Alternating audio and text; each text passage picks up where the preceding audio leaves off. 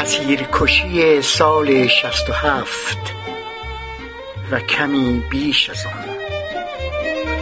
قسمت هفتم.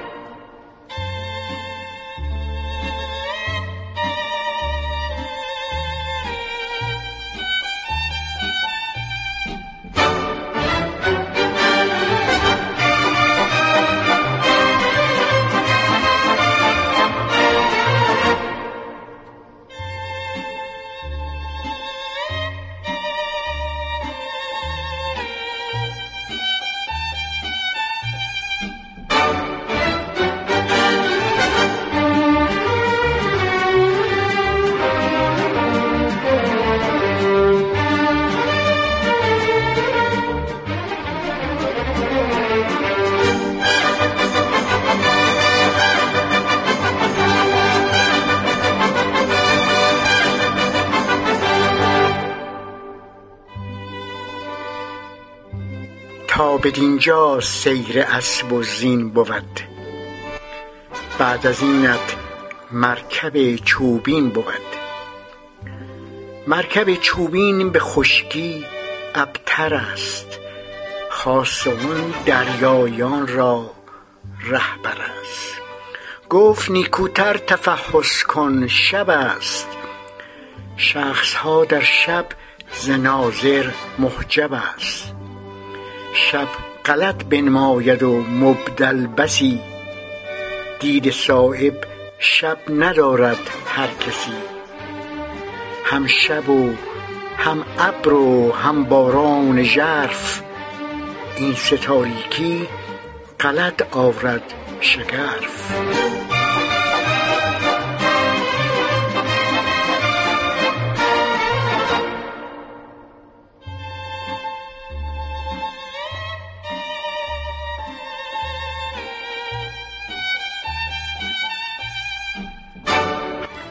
سلام بر شما خانم ها و آقایان محترم دوستان عزیز و اهل تمیز. در بخش پیش این پرسش مطرح شد که آیا همه کسانی که در سال شصت و هفت در زندانهای سراسر کشور به خاک و خون کشیده شدند بر فرض که مجرم بودند. آیا واجد رکن معنوی جرم یعنی سوء نیت بودند و در پاسخ گفته شد در یک نظام قضایی سالم قضات صالح هنگام قضاوت به کشف و سید شبهه به نفع متهم اهمیت می‌دهند. در اسیرکشی سال 67 اما آمران قتل در درون خیش با هیچ شبهی روبرو نشدند و برای حسین علی نیری و دیگر قاتلین یقین صد درصد حاصل شد که ریختن خون اون همه جوان و پیر رواست. انگار الحدود تدرع به شبهات با شبهات شدت و حدت حدود بکاهید یا حرمت دماغ و نفوس انسان همش کشک بود و حرف مفت. بنابر فقه سنتی قاعده درع, درع به نفع متهم از قاضی و دیگران می‌خواهد که سیخکی حکم ندهند کورکورانه چاقو نکشند تأمل کنند تعنی کنند اما گویی برای جنایتکاران قاعده درع حدیث رفع یا اصل براعت و اصل قانونی بودن جرایم و مجازات ها که از دستاوردهای مهم حقوق بشر به شمار می رود پشیزی ارزش نداشته است. به این نکته هم اشاره شد که هر فرد و جریان و رژیمی که گفتمان مخالف را تاب نیاورد و با نفی دیگران خود را اثبات کند. بدون تردید وقتی به قدرت برسد کارش به دشنه و دگنگ خواهد کشید و کشتار فکر را هم و کشتار فکر را هم در تقدیر خواهد داشت.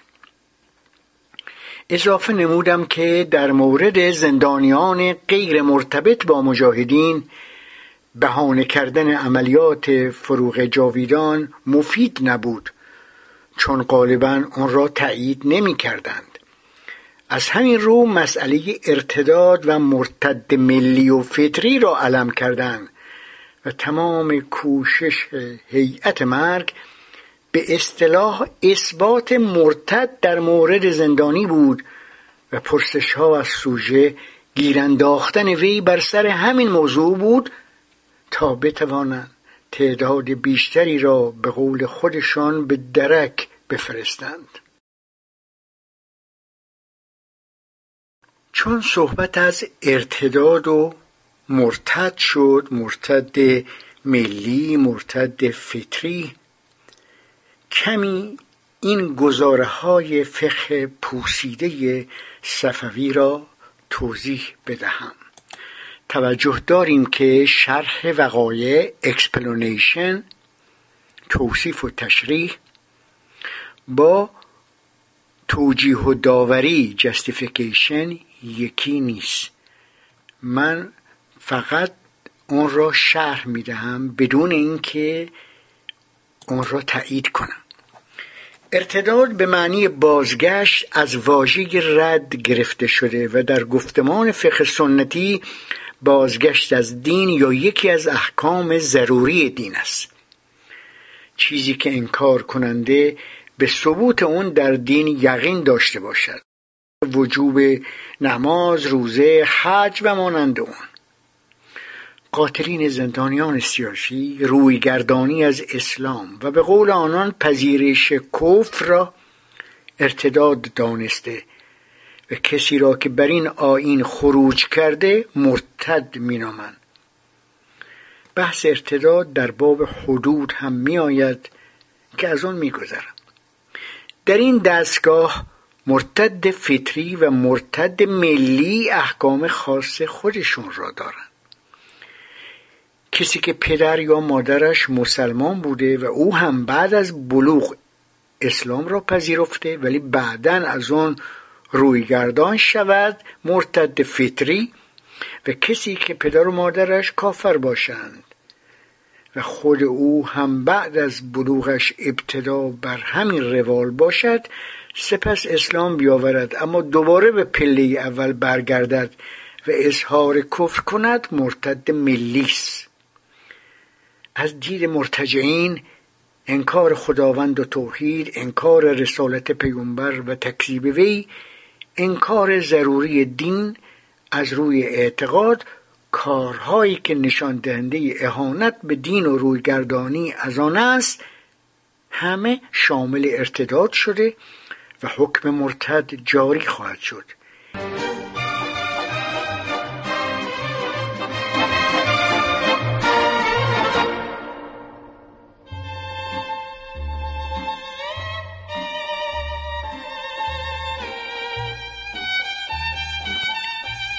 همینجا به یاد نیچه و نیز دانته افتادم. توضیح میدم. من در هتل اموات یکی از زندانهای اصفهان که گویا پیشتر استبل اسبهای کاشفی از سرمایداران اصفهان بوده حدود چهارصد روز در سلول بودم. زندانیان سیاسی به تنز به اون محل هتل اموات می‌گفتند که یک معنیش این بود که هر کس پایش به اونجا برسد دیگر آخر عاقبتش با خداست. یادم هست این مربوط است به بحث ارتداد و مرتد. یادم هست دمدمای نوروز در سلول در تدارک سفره هفسین بودم و وقت تحویل سال به یاد نیچه افتادم و سخن قابل تأمل وی که خدا مرده است. اون لحظات در خاطره و ذهن من حک شده است. یادم هست. با خودم می‌گفتم شاید در شرایطی که الهی تکامل چاره ای ندارد جز اون که شراب خود را در کاسه سر شهیدان بنوشد خدا در زیر تعذیر این زمانه پرنیرنگ جان داده و ما او را کشته ایم شاید به قول نیچه خدا مرده است. و با خودم زمزمه می کردم. خدا نکند که خدا مرده باشد. شرح این داستان را نوشته و گفتم. سفره هفسین در هتل اموات. حالا چرا این را گفتم؟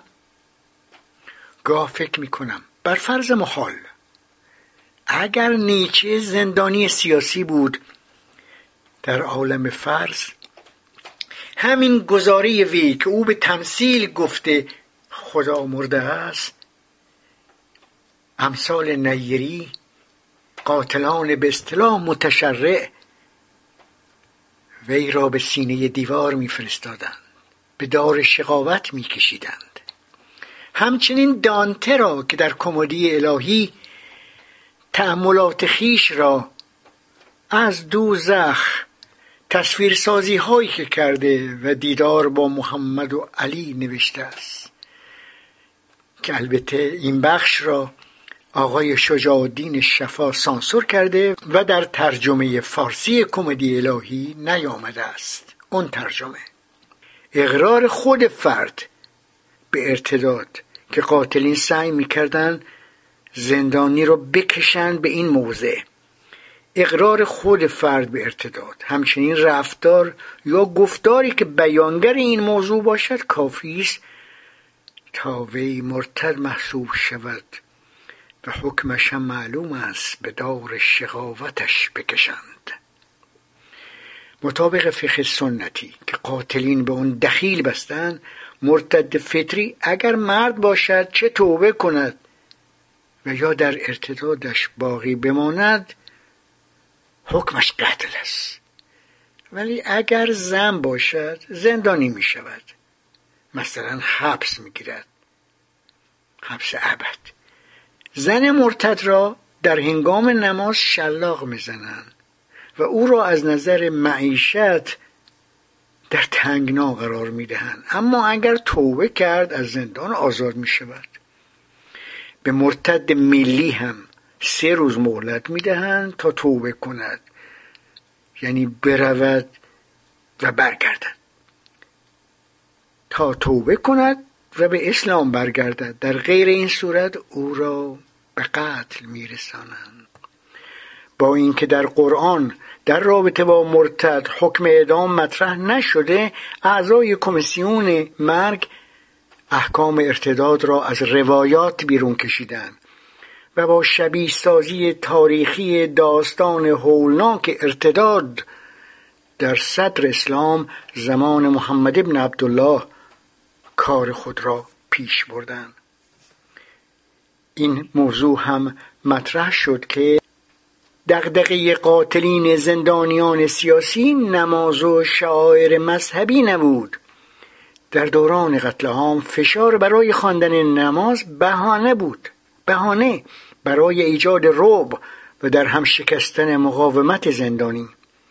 همچنین پرسش هایی چون مسلمان هستی یا نه که مضمونی جز مکر و حیله نداشت و هدف قاتلان چسباندن سوژه بود به ارتداد. برای این بود تا او را هر چه زودتر بر دار شخاوت بکشند. موضوع دیگری که در قسمت پیش اشاره شد این بود. برخی وقتی می‌خواهند از اسیرکشی سال 67 یاد کنند حتی در سالگرد قتل عام که مرداد ماه هست و خودشون می‌دانند که مرداد ماه هست دست می‌برند و عالما آمدن روی شهریور ماه مانور می‌دهند در حالی که اوج قتل ها نه در شهریور بلکه مرداد شست و هفت بود. جدا از گزارش شاهدان دلایل این امر را هم در قسمت پیش بیان کردم. از شما خواهش می‌کنم مباحث پیشین را بشنوید و این بحث را اگر فرصت دارید و تمایل دنبال کنید.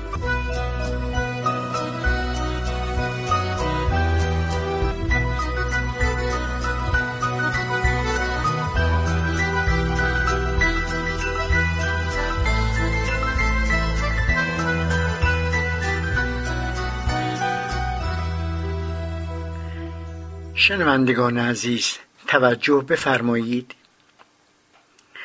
در تاریخ قضایی هفتاد هشتاد سالی ایران اسیرکشی سال 67 بی سابقه است. در گذشته فقدان حکومت قانون عدم استقلال دادگستری وجود مراجع اختصاصی و در صدر آنها دادگاه های نظامی موانع اساسی رعایت و تضمین حقوق مردم و تحقق دادخواهی و دادرسی عادلانه به شمار می آمدند. کم کم در قوه قضایی ایران اصولی جایگزین شد و در صدر آنها اصل حاکمیت امر مختوم اصل حاکمیت امر مختوم نان بیس این ایدم بدین مفهوم که پس از صدور حکم قطعی مبتنی بر بیگناهی یا بزهکاری یک فرد دیگر نمی‌توان وی را به همون اتهام مورد تعقیب و محاکمه قرار داد. از شش مرداد تا سیزده شهریور شست و هفت سی و روز. دو هزار و هشتصد. تا 3800 نفر مطابق خبر آیت الله منتظری در زندانهای این حکومت تعیین تکلیف شد. کسانی که در همون دادگاه های به اصطلاح انقلاب و توسط همون حکام شهر پیشتر به حبس محکوم شده و دوران محکومیت خود را میگذراندند چه مجوزی برای فراخواندن آنان به باجویی های دوباره نزد هیئت مرگ وجود داشت. از قاعده درا که پیشتر شرحش رفت. از قاعده درا که یکی از مشهورترین قواعد باب حدود و فقه جزاست که باید به اصطلاح قضات از شبهات از سید شبهه به نفع متهم استفاده کنند. از این میگذریم. از قاعده درا میگذریم. اعتبار امر مختومه چه می شود نان بیس این ایدوم. بنابر اعتبار امر مختومه اونچه یک بار قضاوت شده و رأی صادر گشته نباید دوباره مورد قضاوت قرار گیرد. از قضا در اون نامه که آیت الله منتظری تابستان سال 67 می نویسد و به هشت مورد اشاره می کند در شماره پنجم قید شده. چرا کسی که در همین جمهوری اسلامی و همین دستگاه غذایی و با همین قوانین محکوم شده به چند سال حبس میآیند او را بدون محاکمه اعدام می‌کنند؟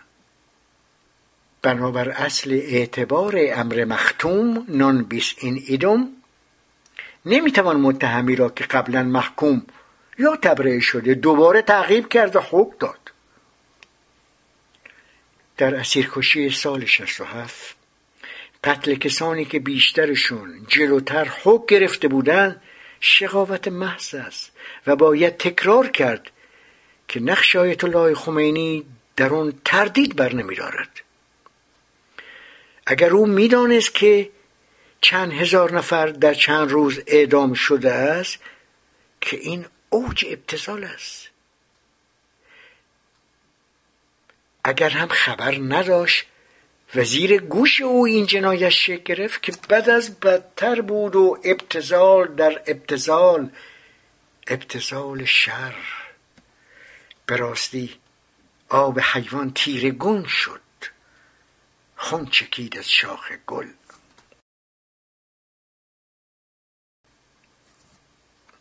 حالا ببینیم چرا اصلا ارتجاع حاکم به اون اسیرکشی مهیب روی آورد. همانطور که اشاره شد علت العلل اعدام های سال 67 علت العلل عملیات فروغ جاویدان نبود. اگرچه بعد از پذیرش قطنامه 598 عملیات مجاهدین نقش معین عمل نقش کاتالیزور را بازی کرد و به مسابه شرط قاتلین را جری نمود. اما مبنا و علت اصلی ماهیت مستبد و آزادی ستیز خود قاتلین بود. چرا که شرط خارجی به اعتبار مبناست که وارد عمل می شود. این موضوع پیشتر اشاره شد. عملی ارتجاع که مدعی هستند ما حکم خدا را اجرا کردیم. حکم خدا را. تا همین الان میکوشند قتل عام زندانیان را واکنش به عملیات به قول خودشون مرساد جلوه دهند تا از قبح اون کاسته شود. در حالی که اگر اون واقعه پیش نیامده بود هم از کشتار زندانیان سیاسی دست نمیکشیدند. قتل مارسیست ها و کسانی که هیچ موافقتی با عمل کرد و نظرگاه مجاهدین نداشتند نشان داد دلیل اصلی اون قتل عام کشتار فکر و گفتمان مخالف بود و ماهیت مستبد قاتلان باقی بهانه است. درست است که با شدتگیری بیماری آیت الله خمینی در سال 67 میراسخواران ارتجاع تلاش کردند. چند مسئله را که می توانست در آینده برایشون درد سر ساز باشد تا وی زنده از تعیین تکلیف کنند که یکی از آنها مسئله زندانیان سیاسی بود. اما دلیل اصلی اون کشتار مقاومت زندانیان بود.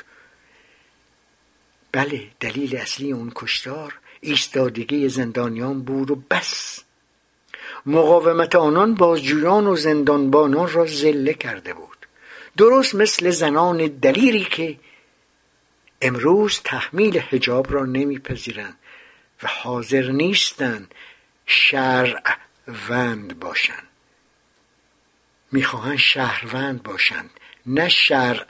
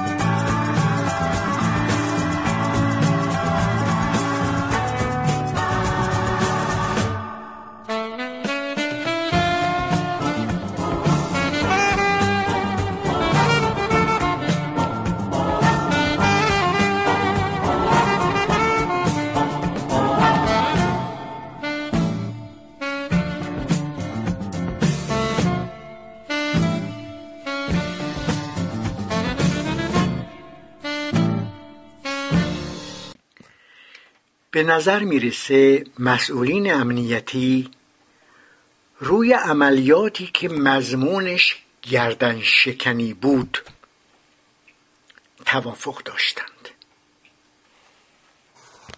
من نمی‌دانم آنها چه نامی بر اون می نهادن.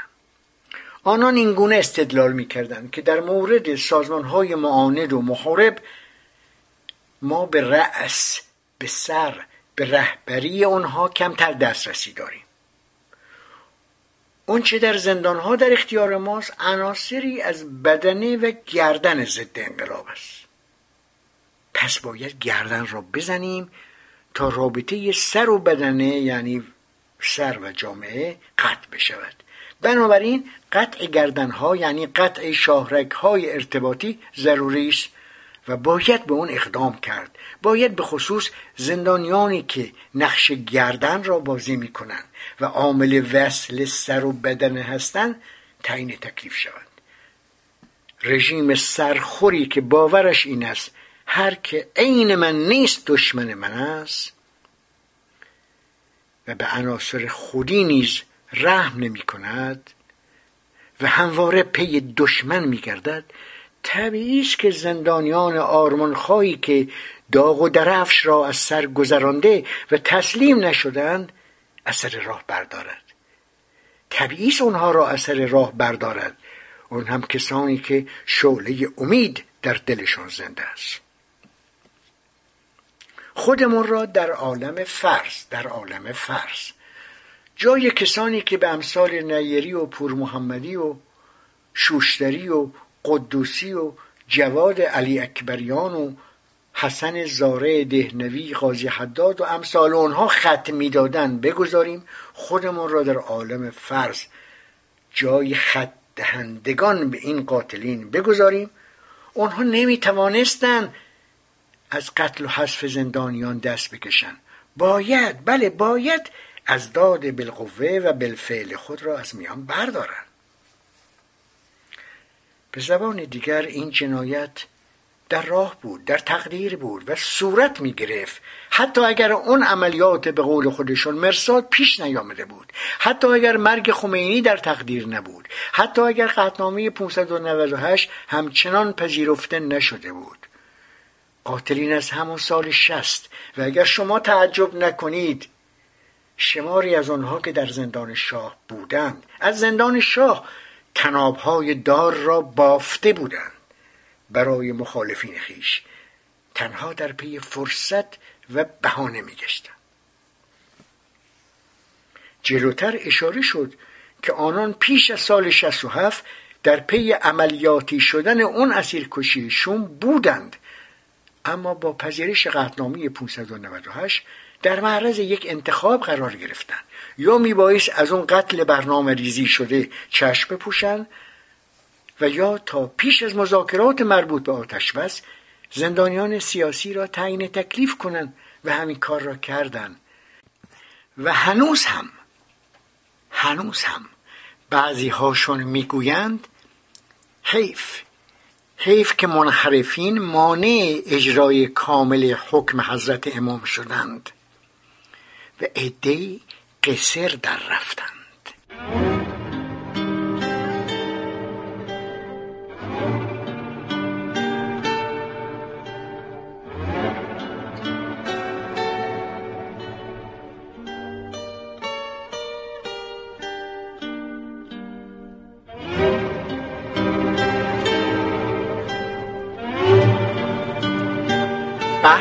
اسیرکشی سال 67 ادامه خواهد داشت.